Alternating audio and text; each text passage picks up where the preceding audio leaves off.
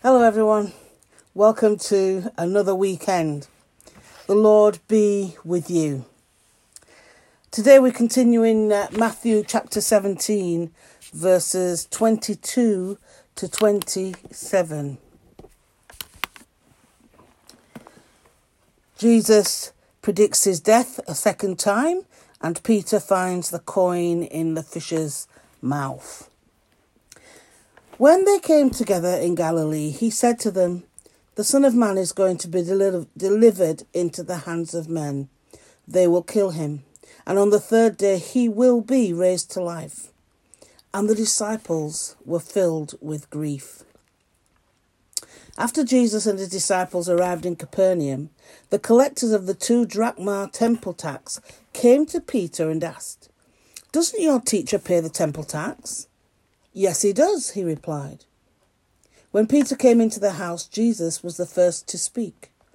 What do you think, Simon? he asked.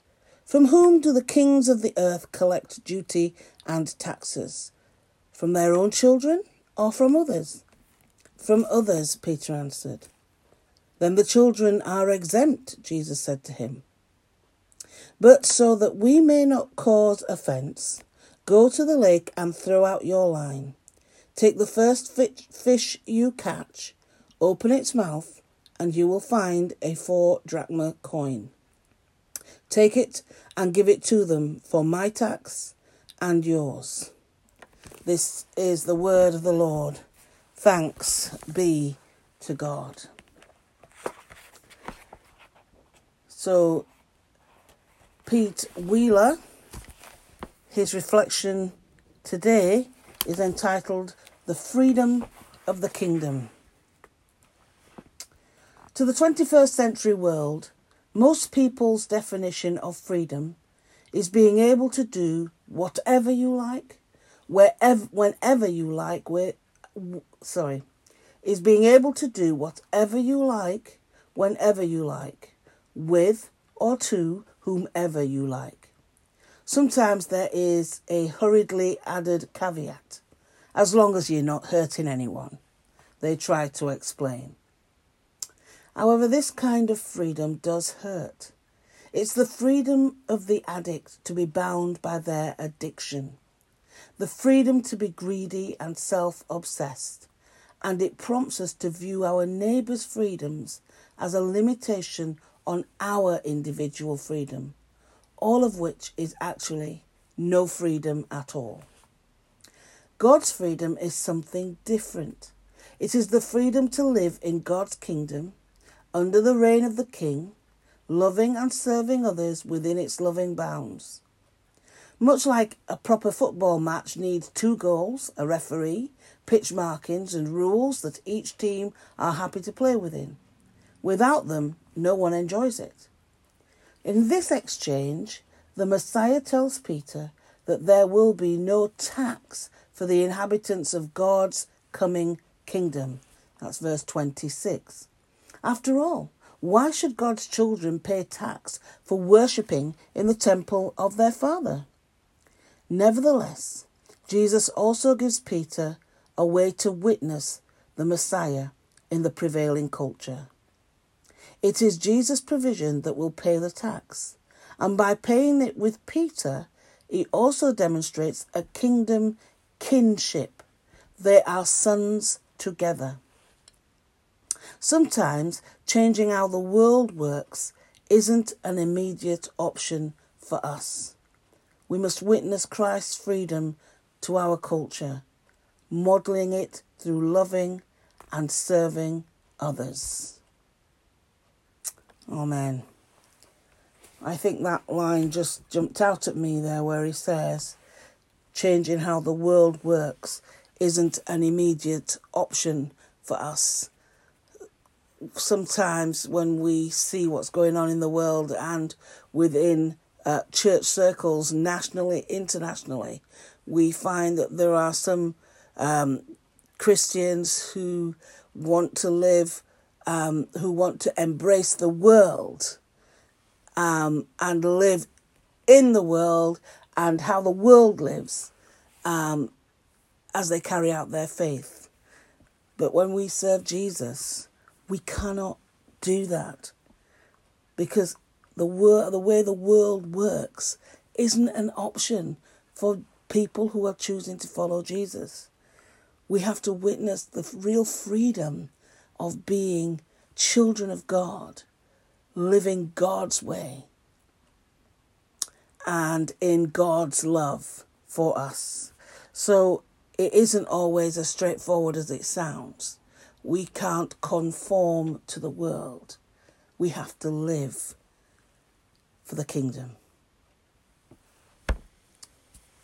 Well, Pete Wheeler's further thought for the, today is how might you apply some of these freedom principles to living an ecologically sustainable lifestyle? The freedom to care for creation is an essential part of kingdom living. And that's very interesting because our Harvest Festival Thanksgiving is on Sunday. So, um, very topical as we think about the world that God created and God's provision for us through that. How might we apply some of these freedom principles to living an ecologically sustainable lifestyle? The freedom to care for creation is an essential part of kingdom living. Let us pray. Messiah, thank you for the true freedom of living in your kingdom. Teach us to rely on your provision and to be patient with others as we seek to make you known. Lord, in your mercy, hear our prayer. And as we think about God's creation, we pray. Creator God, you made the goodness of the land, the riches of the sea, and the rhythm of the seasons.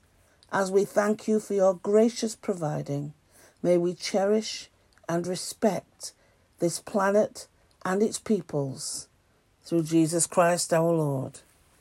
Amen. In our parish prayer calendar today, we are praying for our local MP, Holly Lynch, the Prime Minister, Boris Johnson, and all members of Parliament. Lord, in these days of shifting sands, when every day brings change and concern for our communities, we pray for all involved in leading our nation. Here we pray for our Member of Parliament, Holly Lynch, for the Prime Minister, Boris Johnson, and all members of Parliament. Give wisdom, Lord, vision, and the courage to look to you, the sovereign Lord and Creator, for solutions to the problems we are faced with because of this pandemic. We pray that resources may be found to help those most in need, that the NHS may be given the capacity to deal effectively with increasing cases of COVID 19. Lord, help us to put our trust in you on a daily basis. May all who govern the nations look to you for guidance. Lord, in your mercy, hear our prayer. And our streets today, we think of those who live and work in Exeter Street, Fairbanks, Fall Lane, Fernley Street, Gasworks Road, Gratrix Lane, Greenups Mill, and Greenups Terrace. Lord, may they sense something of your presence in those places. And may people who are in despair find a way to you. Lord, in your mercy, hear our prayer. And we say together the Lord's Prayer. Our Father in heaven, hallowed be your name. Your kingdom come, your will be done, on earth as in heaven. Give us today our daily bread. Forgive us our sins, as we forgive those who sin against us and lead us not into temptation, but deliver us from evil. For the kingdom, the power, and the glory are yours, now and forever. Amen. And so, as we go into our Saturday, we pray that the Creator God, we ask you give seed for us to sow and bread for us to eat. Make us thankful for what we have received and generous in supplying the needs of others, so all the world may give you thanks and glory. Through Jesus Christ our Lord. Amen. So let us go in peace to treasure and to tend the world God made and loves. In the name of Christ. Amen. So until tomorrow, everyone, have a lovely day and um, I'll see you, those of you tomorrow, as we worship and give thanks uh, for harvest and um, and those of you who want to watch later on in the day, uh, it will be made available to you. So until tomorrow, when we worship the Lord in spirit and in truth, bye for now.